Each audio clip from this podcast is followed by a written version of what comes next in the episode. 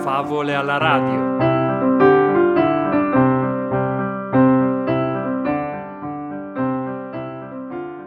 Oggi leggiamo La caramella istruttiva di Gianni Rodari.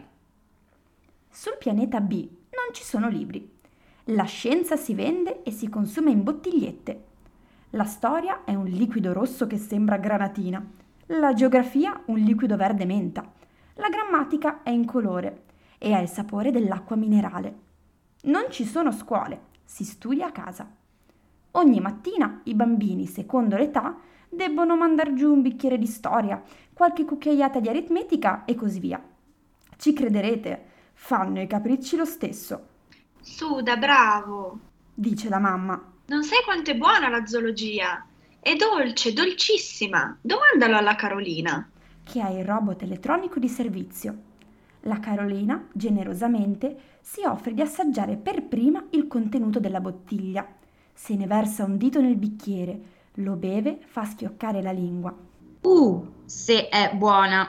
esclama e subito comincia a recitare la zoologia. La mucca è un quadrupede ruminante, si nutre di erba e ci dà il latte con la cioccolata. Hai visto? Domanda la mamma trionfante. Lo scolaretto nicchia, sospetta ancora che non si tratti di zoologia, ma di olio di fegato di merluzzo.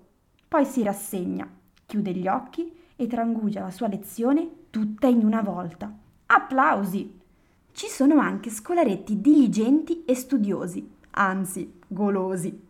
Si alzano di notte a rubare la storia granatina e leccano fino all'ultima goccia dal bicchiere. Diventano quindi sapientissimi. Per i bambini dell'asilo ci sono delle caramelle istruttive. Hanno il gusto di fragola, dell'ananas, del ratafia e contengono alcune facili poesie, i nomi dei giorni della settimana, la numerazione fino a 10. Un mio amico cosmonauta mi ha portato per ricordo una di quelle caramelle. L'ho data al mio bambino ed essa ha cominciato subito a recitare una buffa filastrocca nella lingua del pianeta B, che diceva pressappoco Anta anta, pero pero, penta pimpa, pimperò. e io non ci ho capito niente.